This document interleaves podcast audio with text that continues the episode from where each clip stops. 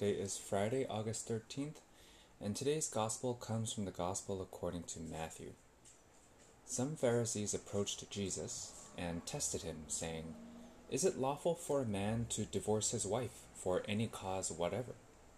He said in reply, Have you not read that from the beginning the Creator made them male and female, and said, For this reason a man shall leave his father and mother, and be joined to his wife, and the two shall become one flesh?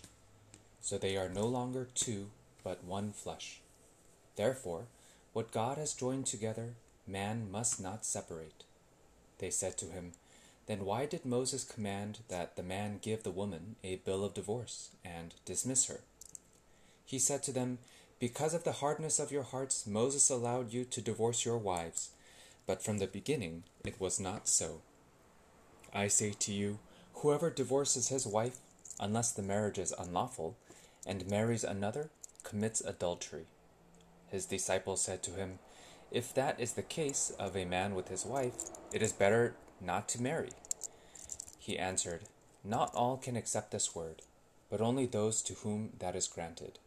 Some are incapable of marriage because they were born so, some because they were made so by others, some because they have renounced marriage for the sake of the kingdom of heaven. Whoever can accept this ought to accept it. The Gospel of the Lord. Praise to you, Lord Jesus Christ. Over the past few decades, we have seen a marked decline in the controversy surrounding divorce.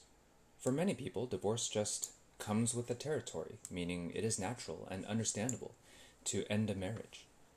In the hit show House of Cards, Kevin Spacey plays politician Francis Underwood.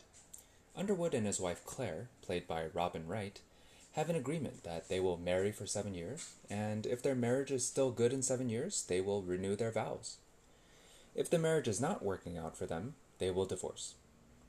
What is interesting is that there is also a demographic of younger adults who grew up in single family homes or lived through their parents' divorce who refuse to abandon their children because they experienced firsthand the trauma and suffering caused by dissolving a marriage. Though I am fortunate enough that my parents are still married, as a man with a daughter, one of my favorite songs is Kane Brown's For My Daughter. As Jesus teaches in today's gospel, it can be very difficult to not be married. It can also be very difficult to be married. It's hard all around, as they say. In 1941, Winston Churchill made a speech to some boys at Harrow School. He said, This is the lesson. Never give in. Never give in. Never, never, never, never. In nothing, great or small, large or petty. Never give in except to convictions of honor and good sense.